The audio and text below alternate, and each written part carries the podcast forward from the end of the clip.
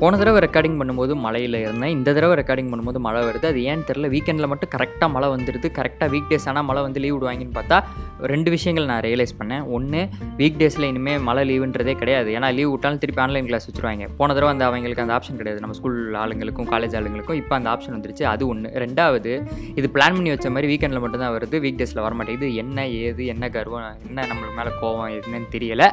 So அந்த கோவத்துடன் இந்த எபிசோடை ஆரம்பிக்கலாம். ஸோ ஹாய் ஹலோ வெல்கம் வணக்கம் வந்தனம் நமஸ்தே நமஸ்கார். அச்கா சுவிச்சை நீங்கள் கேட்டுட்டு இருக்கிறது ஃப்ராங்க் டாக்ஸ் வித் பிரவீன் நான் உங்கள் பிரவீன் நீங்கள் இதை இப்போ கேட்டுட்டு ஆங்கர் ஸ்பாட்டிஃபை அமேசான் மியூசிக் மற்றும் மெனிமோர் பிளாட்ஃபார்ம்ஸ் இப்போ நம்ம இருக்கிறது பார்த்தீங்கன்னா சீசன் ஃபோரோடைய தேர்ட் எபிசோட் எஸ் தேர்ட் எபிசோடில் இருக்கும். ஆக்சுவலி அஃபிஷியலே செகண்ட் எபிசோட் ஏன்னா இன்ட்ரோ எபிசோடையும் ஃபஸ்ட் எபிசோடு நான் கன்சிடர் பண்ண வேண்டிய ஒரு சூழ்நிலை. போன எபிசோட்லேயே அதை சொல்லியிருந்தேன். ஓகே இப்போ இந்த எபிசோடில் நம்ம எதை பற்றி பார்க்க போகிறோம் அப்படிங்கிறத டைட்டிலேருந்து நீங்கள் கெஸ் பண்ணியிருப்பீங்க பட் சத்தியமாக எதை பற்றி அப்படின்றது உங்களுக்கு தெரியாது. ஒரு எறும்பின் கதை.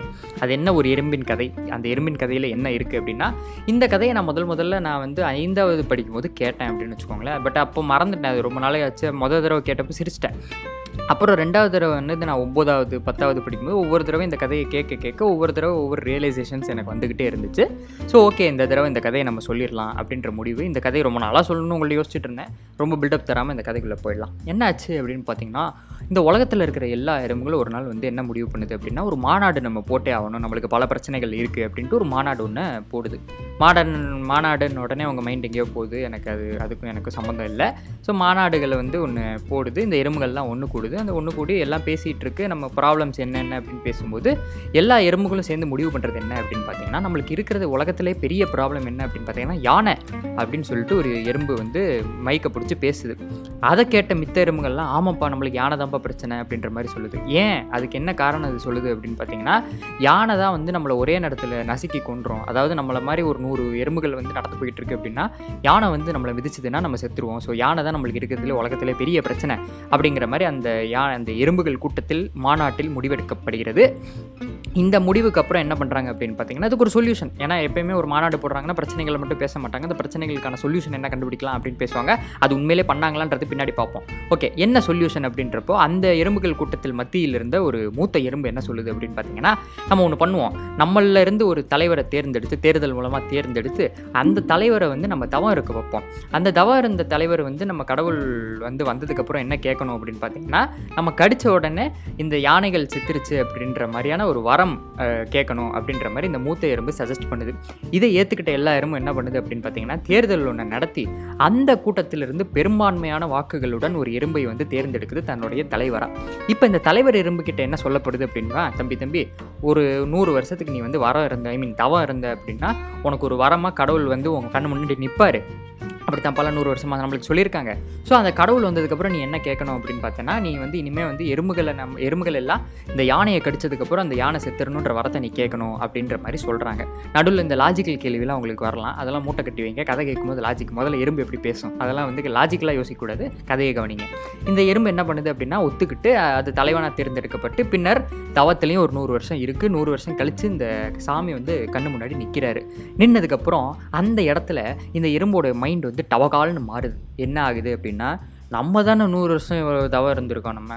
என்ன? நம்ம தவா இருந்துட்டு மித்தவங்களுக்கு வர வாங்கி கொடுக்கணும் அப்படின்னா நம்ம என்ன இழிச்சா வேணாம் அப்படின்ற மாதிரி இந்த எறும்பு யோசிச்சு என்ன பண்ணுது அப்படின்னு பார்த்தீங்கன்னா கடவுள் முன்னாடி டபக்கால்னு போய் நிற்கிது கடவுள் இப்போ கேட்குறாரு தம்பி நூறு வருஷமாக நீ வந்து தவா இருந்திருக்க இப்போ சொல்லு உனக்கு என்ன வரம் வேணும்? அப்படின்னு உடனே நீ வந்து உடனே இந்த ஆணவம் அப்படிங்கிற ஒரு விஷயம் வந்து அது மண்டைக்குள்ளே ஏறிட்டனால இப்போ கேட்குது கடவுளே நான் கடித்த உடனே சாகணும் அப்படின்ற மாதிரி டபக்குன்னு கேட்குது கடவுளும் ரெண்டு செகண்ட் கூட யோசிக்காமல் வரம் கொடுக்கப்பட்டது அப்படின்ற மாதிரி ஏதோ சொல்லுவாங்கல்ல. ஹிந்தியில் சொல்லுவாங்க சான்ஸ்கிரிட்ல ஏதோ ஏதோ ஒரு லாங்குவேஜில் கடவுளுக்கு தெரிஞ்ச லாங்குவேஜில் சொல்லிட்டாருன்னு வச்சுக்கோங்க. அதுக்குள்ளே டிபேட்டுக்குள்ளே போனால் நம்மளை பிடிச்சி இழுத்து விட்ருவாங்க வேண்டாம். ஸோ ஓகே அது வந்து சொல்கிறாரு உடனே வந்து இந்த எறும்புக்கு ஒரு சந்தோஷம். ஆஹா. வரம் நம்மளுக்கு கிடச்சிருச்சு. இப்போ நம்ம கடிச்சாதான் இந்த யானை சாகும். ஸோ நம்மளை தான் வந்து இனிமேல் தலைவராக இந்த கூட்டம் பார்க்கும். மித்த எறும்புகளுக்கெல்லாம் இந்த வரம் கிடையாது அப்படின்னும் போது டக்குன்னு இது நின்று யோசிக்குது. ஆமாம் நம்ம கடிச்சா சாகுன்றது வந்து நம்மளுக்கு தெரியும். சப்போஸ் இது ஒர்க் ஆகாமல் போச்சுன்னா என்ன ஆகும் அப்படின்ற மாதிரி கடவுள் மேலே இதுக்கு சந்தேகம் வருது. பட் இருந்தாலும் என்ன பண்ணுது அப்படின்னா டெஸ்ட் பண்ணி பார்த்துடலாம் அப்படின்ட்டு சுற்றி முற்றி பார்க்குது அந்த இடத்துல இருந்த ஒரே ஆள் யாருன்னு பார்த்தீங்கன்னா கடவுள் தான் இது என்ன பண்ணுது? அதான் இந்த ஆள் வரம் கொடுத்துட்டானே இதுக்கு மேலே இந்த ஆள்கிட்ட இருந்தா என்ன இல்லைனா என்னன்ற மாதிரி இந்த எ- எறும்பு போயிட்டு இந்த கடவுளே கடிக்குது. பார்த்தீங்களா ஆணவத்தால் முதல்ல வந்து தான் கேட்க வேண்டியதே மாற்றி கேட்ட அந்த எறும்பு வந்து பின்னர் வரம் கொடுத்தவங்க தலையிலே கை வைப்பான்ற மாதிரி நம்ம எந்திரன் படத்தில் ரஜினி சாருடைய அந்த செகண்ட் ஹாஃபில் வந்து வில்லத்தனம் ஒன்று நடக்கும் இல்லையா? அந்த மாதிரி. ஸோ இது போய் என்ன பண்ணுது? அந்த கடவுளே கடிச்சு வைக்குது. கடவுளை கடிச்சு வச்சதுக்கப்புறம் என்ன ஆகுது அப்படின்னு பார்த்தீங்கன்னா கடவுள் கடித்த அடுத்த செகண்டே எறும்பு செத்து போயிடுச்சு எறும்பு செத்ததுக்கப்புறம் அந்த ஆவி போய் கடவுள்கிட்ட திருப்பி கேட்குது என் கடவுளை நான் கேட்ட வரம் என்ன நீங்கள் கொடுத்த வரம் என்னன்னு நீ கேட்டது நீயே ஒழுங்காக யோசிச்சு போடுறா அப்படின்னு அந்த கடவுள் சொல்லும்போது ஃப்ளாஷ்பேக்கு கட் பண்ணால் அந்த இடத்துல அது என்ன கேட்டுச்சு நீங்களே கொஞ்சம் ரீவைன் பண்ணி கேட்டு பாருங்கள் நான் கடிச்சோடனே சாகணும் அப்படின்ட்டு இருக்குது. ஸோ இங்கே என்ன மெயினாக கூற சொல்ல வந்தார் அந்த கதை சொன்னவர் அப்படின்னா நமக்கு இந்த ஆணவம் ஈகோ அப்படின்ற ஒரு விஷயம் இருக்குல்ல அது தலைக்கு ஏறிச்சுன்னு வைங்களேன். நம்ம என்ன பேசுகிறோம் என்ன முடிவுகள் எடுக்கிறோம் என்ன செயல் செய்கிறோம் அப்படிங்கிற எந்த விஷயமும் நம்ம கண்ட்ரோலில் இருக்காது அப்படிங்கிற ஒரு மெயினான ஒரு விஷயத்தை வந்து இந்த கதையிலேருந்து இந்த பாயிண்ட் ஆஃப் இந்த கதையிலேருந்து நம்ம உணர்ந்துக்கலாம். இதுக்கப்புறமும் கதை இருக்குது இருங்க சொல்லி முடிச்சிடுறேன். முதல்ல எந்த கன்க்ளூஷனுக்கு வர வேண்டாம்.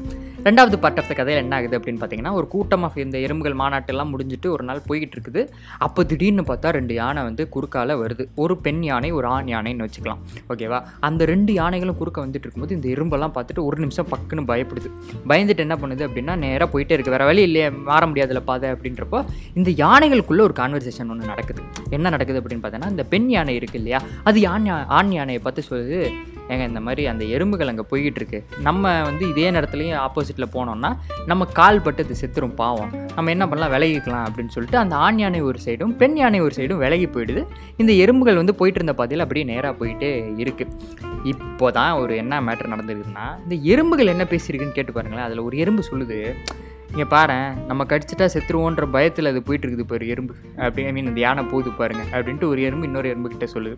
அதுக்கு இன்னொரு எறும்பு அந்த பதில் கொடுத்துச்சு பாருங்க அது இதுக்கும் மேலே. அது என்ன சொல்லியிருக்குது? அந்த பயம் இருக்கட்டும் இதுக்கு மேலே இதுக்கு நம்ம பக்கமே வரக்கூடாதுன்ற மாதிரி ஒரு ஆணவ பேச்சு அந்த எறும்புகளுக்கு. அதாவது தங்களுக்கு வரம் கிடச்சிருச்சுன்னு நம்பிக்கிட்டு இருக்குதுங்க இன்னும். ஓகேவா ஸோ இதிலிருந்து நம்ம என்ன கற்றுக்கணும் இதில் என்னடா உனக்கு புரிஞ்சுது? எதுக்குடா இவ்வளோ நேரம் இந்த கதையாக சொன்னேன் அப்படின்னா பல விஷயங்கள் இருக்குது இது உங்கள் லைஃபோட நீங்களே ரிலேட் பண்ணி பாருங்கள் உங்களுக்கு ஏதாவது வருதா அப்படின்ட்டு. பர்சனலாக எனக்கு என்ன வந்துச்சு அப்படின்றது. இந்த ரெண்டாவது கதையிலே நம்ம பார்த்தோம் அப்படின்னா இந்த யானைகள் வந்து அந்த எறும்புகளோட நலனை கருதி தான் வந்து விலகி போனதாக காட்டப்படுது. ஆனால் நம்ம ஆளுங்க என்ன இருந்து பார்த்து பார்க்கும்போது எப்படி தெரியுது? இந்த எறும்புகளுக்கு எப்படி தெரியுது? அது பயந்து போகிற மாதிரி தெரியுது.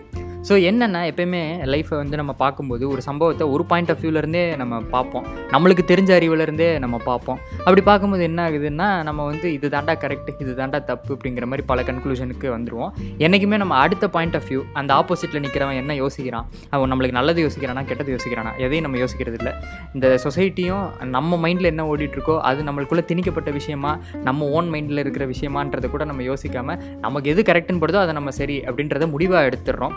அதையே வந்து நம்ம லைஃப் லாங் வந்து ஃபாலோ பண்ணுற மாதிரி இருக்குது ஸோ அப்படி இல்லாமல் ஒரு விஷயத்தில் நீங்கள் மாட்டிகிட்டு இருக்கீங்க ஒரு சுச்சுவேஷனில் மெயினாக ஒரு பிரச்சனையில் இருக்கீங்க அப்படின்னா இந்த ரெண்டு சைடில் இருந்தும் பார்க்கறது அப்படிங்கிறது ரொம்ப முக்கியமான ஒரு விஷயமா நான் பார்க்குறேன் அதாவது இப்போ வீட்டில் உங்களுக்கும் உங்கள் அம்மாக்குமோ இல்லை உங்களுக்கும் உங்கள் அப்பாவுக்கும் இல்லை உங்கள் அப்பாவுக்கும் அம்மாவுக்கும் ஒரு சண்டை வருது அப்படி இந்த மாதிரி பல பேருக்கு பல நூறு சண்டைகள் டெய்லி வந்துக்கிட்டே இருக்குது அப்படின்றப்போ இந்த சண்டைகள்லேருந்து தப்பிக்கிறதுக்கான ஒரு வழி என்ன அப்படின்னா நின்று நிதானமாக யோசிக்கிறது. யோசித்து அவங்க பாயிண்ட் ஆஃப் வியூவில் என்னென்ன கரெக்டு நம்ம பாயிண்ட் ஆஃப் வியூவில் என்னென்ன கரெக்டு சரியா தப்பா? இந்த மாதிரி விஷயங்கள்லாம் வந்து நம்ம அனலைஸ் பண்ணுறது இல்லை முக்கால்வாசி நேரம் அந்த முதல் எறும்பு மாதிரி ஆணவத்தில் நம்ம பல நேரங்களில் வந்து முடிவெடுக்கிறோம். ஈகோ அதில் முடிவு எடுக்கிறோம் ஸோ இந்த முடிவுகள்லாம் சரியாக இருக்கா? தவறாக இருக்கா? இந்த பாயிண்ட் ஆஃப் வியூலேருந்து நம்ம யோசிக்கிறோமோ இல்லையா? இதெல்லாம் முக்கியமாக முக்கியம் இல்லையா? அப்படிங்கிறத நீங்கள் அனலைஸ் பண்ணுங்கள் நான் எதையும் கன்க்ளூஷனை கொடுக்க விரும்பல. இந்த எறும்பு கதை அப்படிங்கிறத நான் ஏன் இன்றைக்கி சொன்னேன் அப்படின்னா இந்த கதையை வந்து நீங்கள் ஒவ்வொரு பாயிண்ட் ஆஃப் லைஃப்பில் வேறு வேறு இடத்துல நீங்கள் வந்து கோரிலேட் பண்ணி பார்க்கலாம். நீங்கள் யானையாக இருக்கலாம் எறும்பாக இருக்கலாம் எறும்பின் தலைவனாக இருக்கலாம் அந்த ஆணவம் பிடிச்ச எறும்பாக இருக்கலாம். நீங்கள் யார் அப்படிங்கிறது உங்களுக்கு தெரியும். பட் இந்த கதை பல பேருக்கு பல இடங்களில் வந்து கோரிலேட் ஆகலாம் அப்படின்னு நான் நம்பினதுனால உங்கள் கூட இன்றைக்கி ஷேர் பண்ணிக்கலாம் அப்படிங்கிறதுக்காக இந்த மொத்த எபிசோடையும் டெடிகேட் பண்ணுறேன் உங்களுக்காக. அண்ட் இந்த கதை யார் சொன்னா அப்படின்றத சொல்லலைன்னா தப்பாக போயிடும் இல்லையா? இந்த கதையை நான் முதல் முதல்ல கேட்டது ஐந்தாவது படிக்கும்போது தென்கட்சி கோ சுவாமிநாதன் அப்படிங்கிற ஒரு தமிழ் பேச்சாளர் மூலமாக இந்த கதையை நான் முதல் முதல்ல கேட்டேன். கேட்ட உடனே எனக்கு ரொம்ப பிடிச்சிருந்துச்சு. வளர வளர அந்த கதையோட மீனிங் வந்து ரொம்ப டீப்பாக எனக்குள்ளே பதிஞ்சுக்கிட்டே இருந்துச்சு. இந்த மாதிரி பல கதைகள் பல பாசிட்டிவான விஷயங்களோட நெக்ஸ்ட் எபிசோடில் மீட் பண்ணுற வரைக்கும் this is Praveen signing off and முக்கியமாக போன எபிசோடுக்கு நீங்கள் கொடுத்த வரவேற்புன்றது மிக நல்லா இருந்துச்சு. அதே மாதிரி இந்த எபிசோடுக்கும் வரவேற்புகளை கொடுங்க. வழக்கம் போல் மெசேஜஸ் அனுப்புங்க மெயில் அனுப்புங்க. அதை படிச்சுட்டு நம்ம அடுத்த எபிசோடு எப்படி டிசைன் பண்ணலாம் அப்படிங்கிறது யோசிச்சுட்டு இருக்கிறதுக்கப்புறம் யோசிக்கிறேன். நெக்ஸ்ட் எபிசோடில் மீட் பண்ணுற வரைக்கும் this is Praveen signing off thank you so much